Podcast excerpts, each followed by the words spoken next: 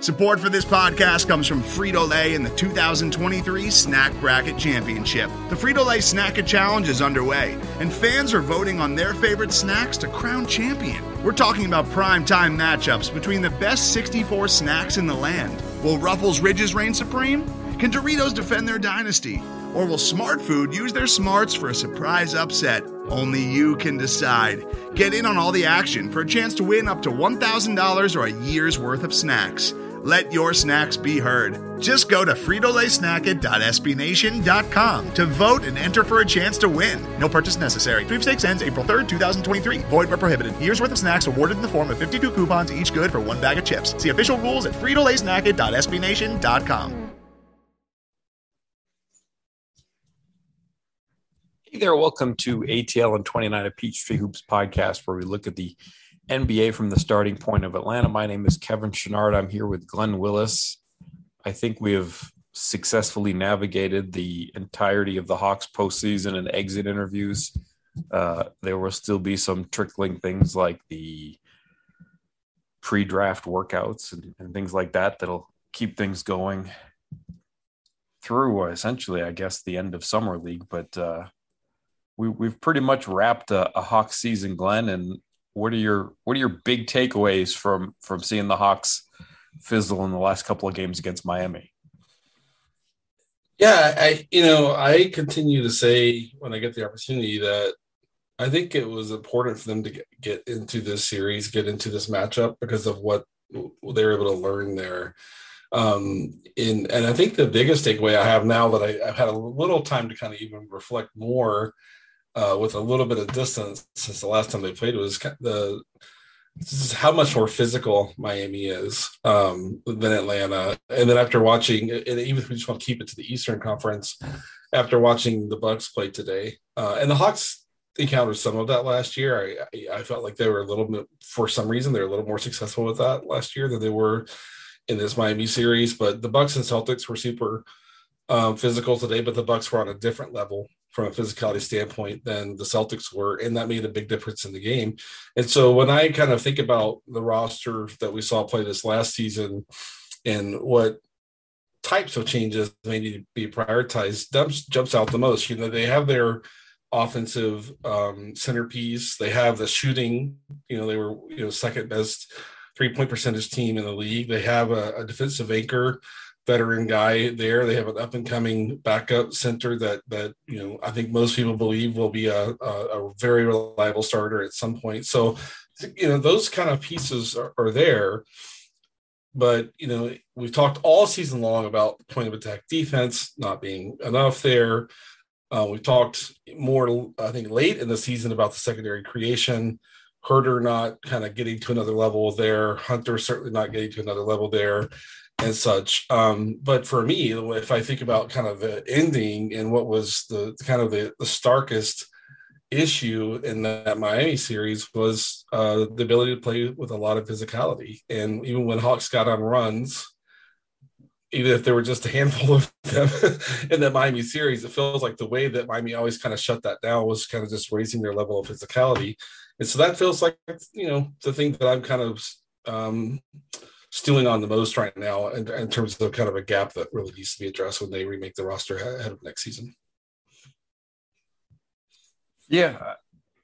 You know, you kind of compared the last two postseasons, and I think Capela makes a big difference there. They never really got the best version of of him and his physicality, but in terms of just physicality up and down the roster, they they don't have that. Uh, there were some other things that well, sort of uncharacteristic of them. Like they were the best team in the league turnover wise in the regular season. And that fell apart in the postseason. Like, how do you go, you know, full Jekyll and Hyde, you know, regular season to postseason in, in that kind of area? Yeah, and and not to uh, kind of just come back to the same answer, but I felt like a part of that was the Miami physicality, bumping guys off of their path to a screen, bumping guys off of um, kind of the point of um, kind of setting a, a, passing lane. And I felt like that all of that kind of kind of showed up there. The other part was just um, they them throwing so much at Trae and Trae to, largely, uh, you know, to an understandable degree, feeling like he still needed to be the guy who was generating the offense, and that was basically, as we look back, just uh, almost an impossibility, if not an outright impossibility, with how much they were throwing at him. Uh, and just not letting him get into his spots and to his attack angles and, and, and things like that. So, you know, Trae forcing things um, when there was just too much for him to kind of deal with, and it was um, a situation where he really didn't have much to work with, and, and maybe you know more often than he did, he just kind of give the ball up and let someone else attack. Mind was inviting that for sure, um, and then I, like I said, I think the physicality kind of kind of showed up there too, um, and um, and that's a valuable takeaway. You know, it's it's not just a thing like oh you know, darn it, like we missed on that and that. We couldn't do X and Y and Z. It's like, no, that's a really valuable takeaway to have heading into, you know, a, a team that still has a lot of resources to work with to try to kind of, you know, reset their trajectory to continue ascending uh, in the Eastern Conference. Okay, that's a big area that needs focus. And, and that encounter with Miami, which it might not have been the same if they'd landed seven and went up against Boston. Boston uh, has, uh, you know, a, a few players that are uh, pretty physical. You know, Marcus Smart is a really physical defensive wing, uh, on and on. But like you know, Horford is more of a tactician. You know, at, at center, Williams kind of the same way. Um, Jaylen Brown and Tatum were just kind of swallow up ball handlers more so. So again, I think you know, try, trying to be kind of grateful for what learning opportunities came from this year is all of this showed up in that matchup with Miami. And I think it's it's it's um, really helpful. That that that is how it landed, and looking at what can cause a team to have a, a really a big step up in turnovers, what can cause a team to have you know issues generating any points at the rim, rim when they were you know so so they've been so successful the last two seasons for the most part, kind of getting there. But you know, great great things to look at and, and take away from the end of the year. In the exit interviews, Travis Schlenk sort of conceded there'd probably be more roster turnover this season than last. There really wasn't a whole lot last season. But, you know, he said just the nature of, of the game, the nature of losing, the nature of having more free agents than he had last season. He said there's there's probably going to be more turnover. When you look and this is kind of a bad segue maybe that those these two ideas uh, they connect in my head but i guess i should talk with the way through it. It's like when you look at the disappointment for trae in the in that series you know how much of it do you put on trae's plate? How much do you put on sort of the pieces that were around him? Like how it, it's clear to say okay it didn't work for trae in that series but like how do you sort of portion that out in terms of of what you saw there? Because clearly Miami was giving him a lot of attention. Yeah, you know, I I think to me it kind of goes back to design, and everybody has a hand in design to a to a degree, right? I mean, you're going to hold Travis in the front office most accountable for that. I think that's a fair way to kind of look at it. But I think uh, at the same time, you know, I, I, work in technology, and you know, if you have like a great set of kind of architects that are designing systems, for example, and you just screw up the implementation, the engineers that are working on it just screw it up, then you, can't always just say, well, the design was bad, you know, the implementation was bad, right? It could that could be the case. And same thing here is like when you look at the way the coaching staff tried to kind of use that design and turn it into a product on the floor, a set of things that they're trying to accomplish when they put the team on the floor.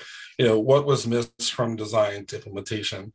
in this case and and you know and i think that there's a potentially a lot in that area and then the players are very much kind of a part of that too i think the biggest takeaway for me when i look back at like why could trae not um solve for what miami's throwing him i think that's a little a little bit of an unfair way to kind of tee that um question up it's more of why couldn't the hawks why couldn't nate and his staff and the players kind of solve for that. And I, you know, and my takeaway is that, you know, coming off of last year, I think there was, you know, Huerter showed us a lot in the postseason last year, right?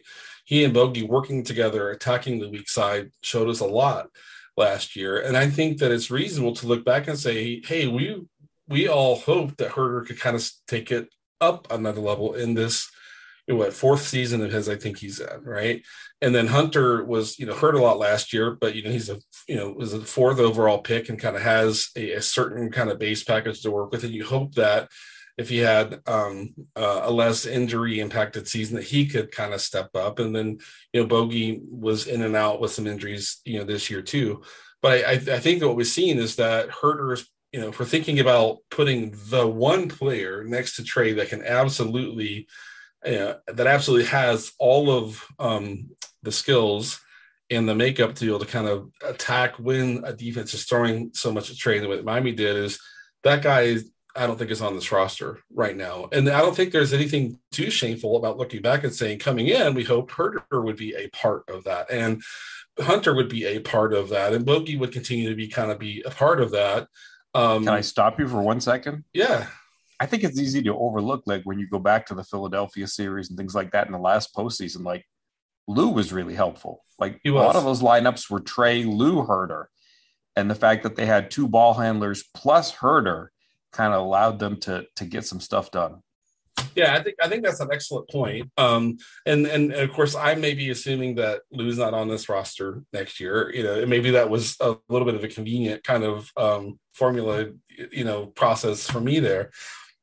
But still, I think big picture, you think about Trae where he is. You know, um, year wise, Huerter, same thing, Hunter, same thing, and thinking about kind of those being the core, Bogey being, you know, now halfway through a four year contract, right, with, with the Hawks if that group, you know, could that foursome kind of be enough to uh, coalesce three players around Trae, two of those three on the court most minutes, you know, across a game when Trae is on and such. And I think I think the in that area the biggest takeaway this year is that none of those guys are really on a trajectory or are nor are they close to kind of getting to be that guy you can kind of just put next to Trae and say, look, if you're going to throw, you know, two and a half defenders Trae on every single possession, we're going to kill you with this other tool that we have.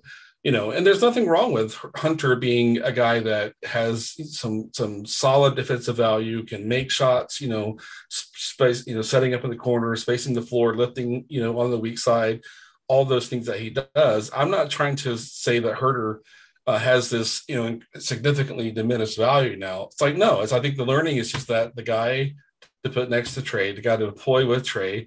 Um, you know, there was a hope, I think, that if not, you know, a little bit more than hope, uh, maybe of uh, um, and somewhat of an expectation that that the, the, the group of Huerter and Hunter and whoever else you might be able to add into the mix can kind of be enough to to do that. And I think that's just not not likely enough to to be something you can count on. And I think that's has to be a, a big part of what they work on this hot season. What what is the archetype for the player that you want to see in that role? Like if you could just kind of cherry pick, forget forget salaries and free agency and the likelihood of a trade, just like in terms of you know looking around at all of the other 29 teams and saying, you know, we really need our version of that guy. Like who who who is sort of the the right type of player in a in a realistic sense. Like obviously you you know not not an all-star or a superstar, but maybe something of a of a role player, somebody who's kind of a bridge, maybe sort of a half-time starter if he, he fills in, but most of the season he's coming off the bench. Like for me, I haven't really thought it through that much, but I'm thinking like a, a Jordan Clarkson type, some, something along those lines. But but if you were to phrase it, how would you phrase it?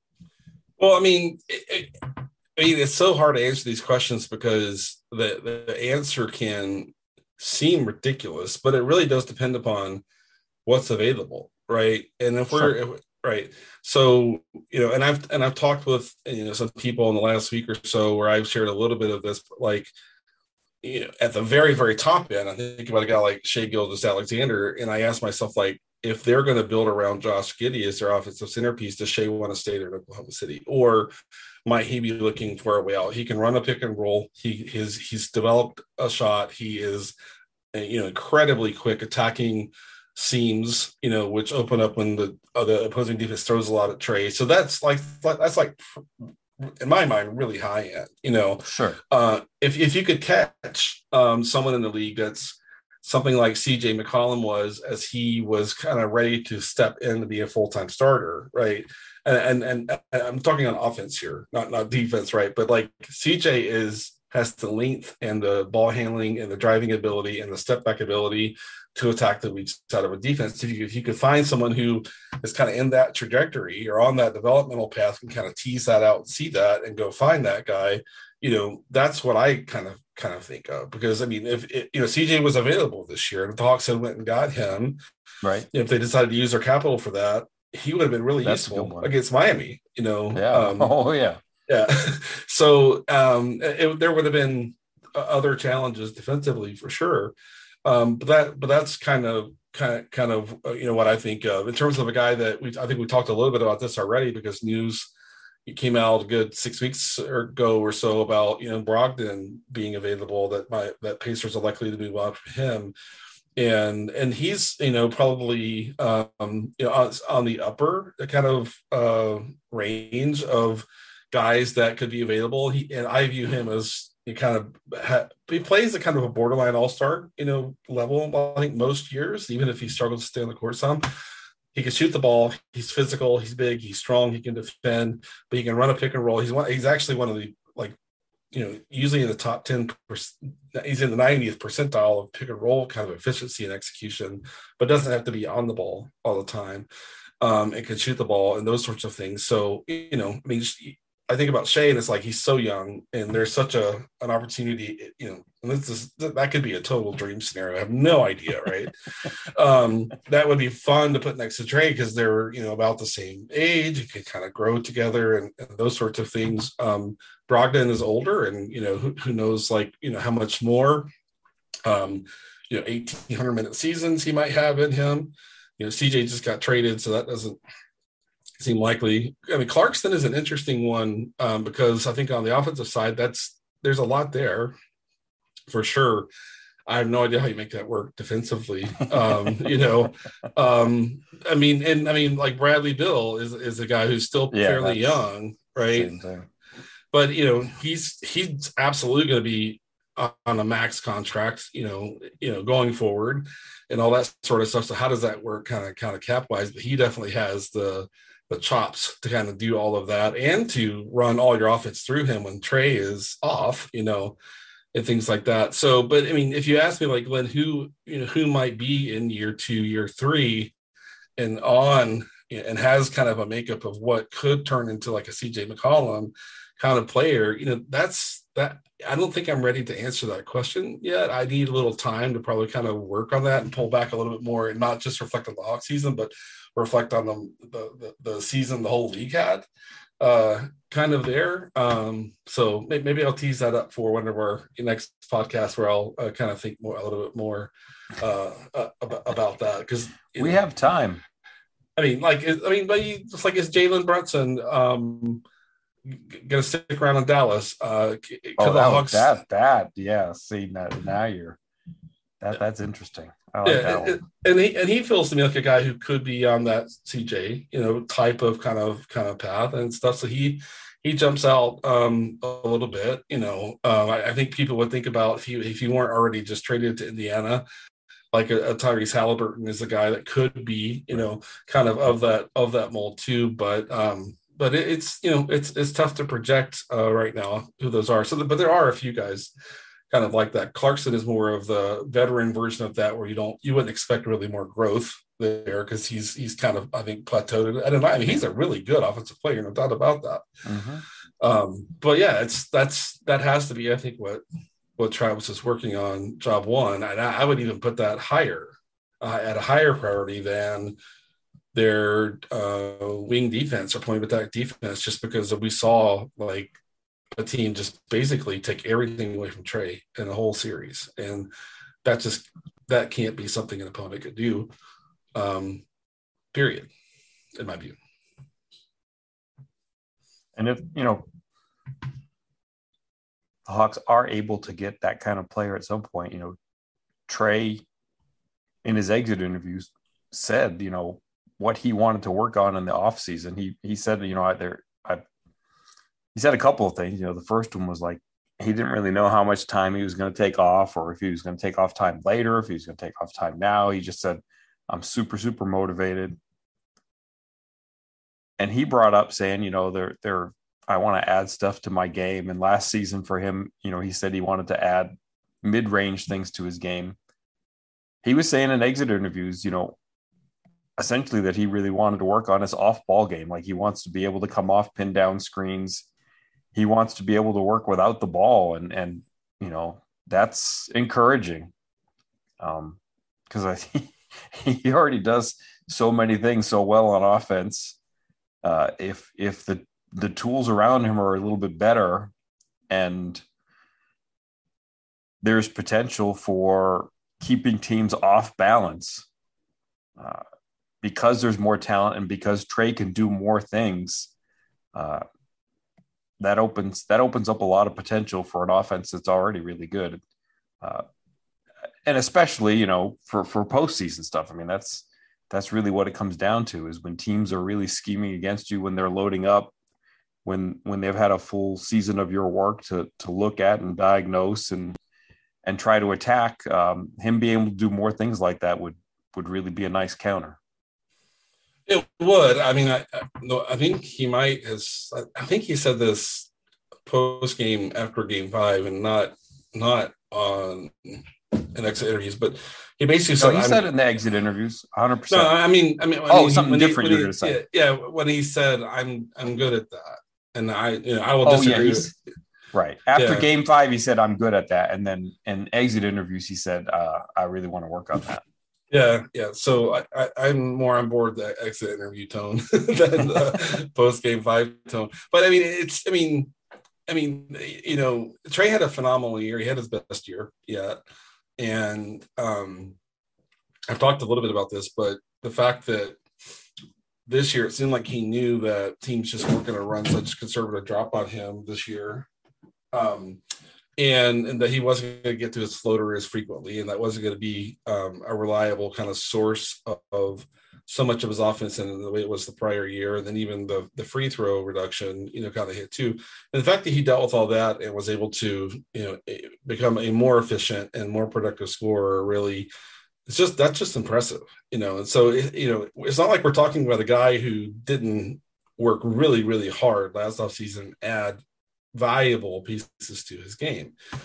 But um, but it's uh, you know I remember I mean I'm just reflecting on watching the Warriors and Grizzlies game today and how much the Grizzlies were overplaying all of their screens um, where they lift uh, Klay kind of towards and Steph towards the ball when they're working off ball, and then when the defense overplays that, they cut to the rim. And and in the second half, there were like a handful of plays where that was just critical. And and I try to think about that. It's like, do I recall Trae doing that kind of one time? And, and, and that's not to unfairly hammer Trae. That's not something that the Hawks have really baked into their offense, right? Is that that they rely on their bigs to beat um, defenses that are overplaying up high and create those lobs and you know and all that sort of stuff. So that's by design. But I, I think if if teams are going to kind of do what Miami does, that Trae be, being the one that beats that by getting behind the defense and creating that, that would be something that'd be really interesting to see them add. But it, he's, you know, he will. Uh, to, to be fair and kind of honest with ourselves, to date, he's kind of stood around for the most part when he's given the ball up.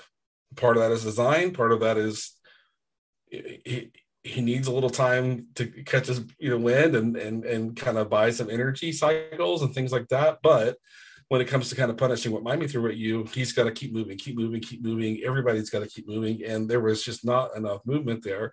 So it's, it's going to be interesting to see what kind of adjustment from his offensive scheme standpoint they add there, and how that might challenge Trae to do more of that. Right? It can't just be Trae deciding I'm going to recognize when I need to cut. That has to be built in to the plan to a decent degree for that to be uh, enabled and for Trae to be empowered to do that if he if he is going to in fact like he said uh, commit to do that. So it's it can't be just him. It has to be kind of the team the coaching staff all committing to making that something that they're going to add to the mix and and and um, seeing if that can be something that's different about their offense next year.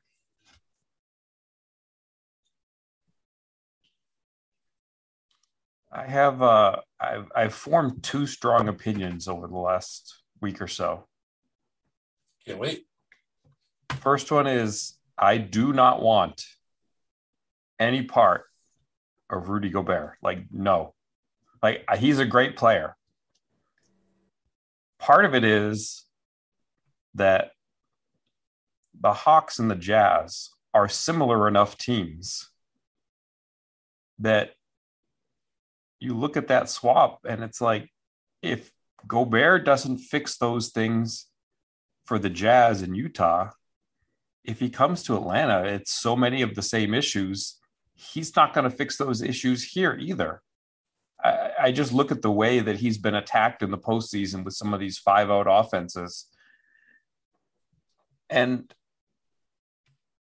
I know that it's a failure of the eye test, maybe more than the number test, but I I I can't see that being a dramatic enough improvement over Clint Capela to want to do that. Like I just in terms of the money that's owed to him, in terms of the assets that Utah would want to make that happen, it just seems like a lose lose. Like, I just don't want that to happen. I mean, I understand all of the things that he does bring. And that when he brings those things, he'd probably be even better in Atlanta playing next to Trae because that would be the best passer he's ever played with.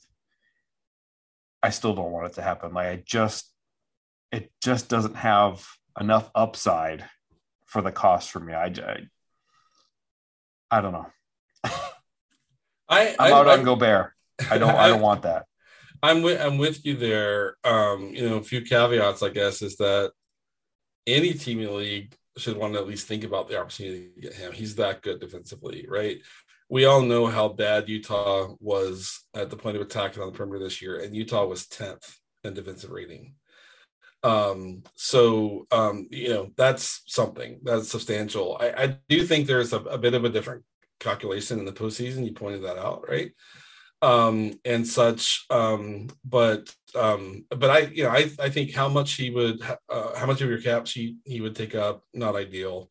Um, if the rest of the pieces were there, like if their wings were like in a good place and things like that, uh, you know, a little something you could kind of maybe, maybe think about a little bit more. But I, I think, it, and then on top of that, if they didn't have Okongwu kind of already developing towards, I think, being a guy who could be a really reliable starter in the future, then maybe that's something to think about too. But it, it just feels like they're tweaking the wrong part of the roster, you know, um, to me, uh, to, to, kind of think about that. So I, I agree, especially if Utah – reminding ourselves Danny Ainge is there, and he always seems to have the highest expectations for what return he could get of any player.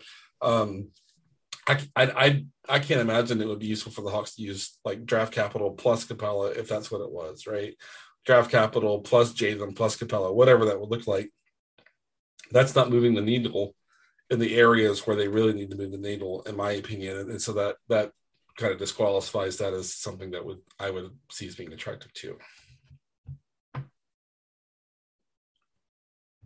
my my my second strong opinion is uh, I'm ready to, to push the chips to the middle of the table on DeAndre Hunter, like recognizing that you know his deficiency was sort of something that Miami preyed upon.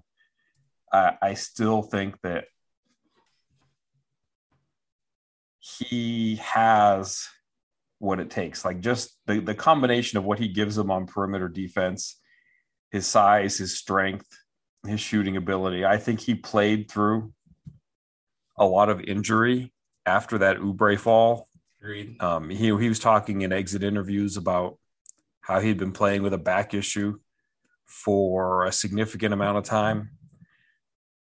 And I think there's still an opportunity for growth. Like he's still young enough that, you know, if you can lock him up for years, you know, his his age 25 to 28 season seasons that that's you know, if there's an opportunity maybe to extend him at a discount because this season was a little bit of a disappointment, I'm I'm okay with that. I I think he's going to grow. I think I think there's an opportunity. I, I, like the fact that he played as much power forward as he did this season. I think that opens up a lot. Um, you know, I think one of the ways that the Hawks can get more playmaking on the floor next to Trae is is to have somebody like Hunter at the four. I, I'm I'm I know I know there are things, but I'm I'm still ready. I I think he is committed to to getting better. I think it's pretty clear that he knows he has to get better. The Hawks know he has to get better. They know what he has to get better at, and he's already good at a lot of things. And I, I'm willing to take that gamble uh, that that he makes a little bit of a leap in in the coming years. And uh, I don't know. I, I if it were me, I would be ready to to commit to him. Yeah, I mean, I definitely want to see them stay committed to him in terms from a developmental priority standpoint and all of that. I agree with you that when you move him to the four, um, especially if you can play him with a strong rebounder at the five, um, and gives him more matchups that he can kind of attack with the skill set that he has. When he's attacking wings, his ball handling and other parts of his game not there yet. Maybe that grows. Maybe they, maybe he there's a league improvement there. I, I don't know. I'm not kind of predicting that, but I just know it's hard to find guys with his length, his strength, um, the the raw skill set he has. You know, he can make shots um, and and he can you know, add his size, work around screens. Um, you know, he still needs to become a better defensive player in a few areas. He needs to become a much better ball handler. Um, so I I want to see him remain a priority to the team. Now, when it comes to an extension, I feel like the Hawks should not offer him something that I think he would take, and and I, I feel like DeAndre shouldn't take what the Hawks would probably offer him, right? So I mean, let's just kind of let's say if they said DeAndre will give you four years at you know say 16 million per year DeAndre should bet on himself and say no I'm, I'm going to be better than that right uh, if they said well if the Hawks on the, on the other end said we'll give you four years at say you know 25 million you know in that range then Hunter should jump at it, and I think that's too much of a risk for the Hawks. So I, I, I kind of see there not being kind of a, a, much of a Venn diagram to what the Hawks should be comfortable with and what DeAndre should be comfortable with, which means that if that's the, how it works out, he's going to go become a restricted free agent. That's fine. They still have a ton of control there. The risk for the Hawks is if he puts it all together next year, he's going to cost them a ton of money, right? And restricted free agency. But that's um, just something I think you have to kind of kind of live with. The injury history and how rough some parts of his play were this year, I think tells you I don't want to get you know allocate four years of a really really high number there. And I think on the flip side of that, like I said, DeAndre should bet on himself.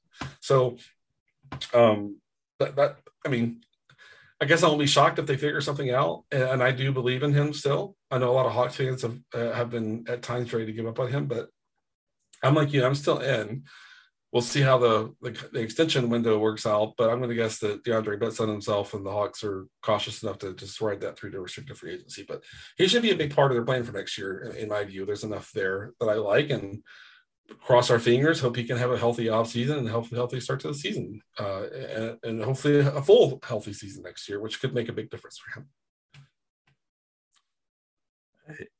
Uh, I guess we should say we got a long off season ahead, but uh, is there anything else you want to take care of tonight and get out there? I don't think so. I'm, I'm enjoying second round of the playoffs. Um, draft is June 23rd. We know where the Hawks are picking, so the, the lottery is inconsequential to the Hawks if if, if right. listeners didn't know that. And the other big date um, ahead of free agency is a June 29 guarantee date for Gallo's full salary for next year.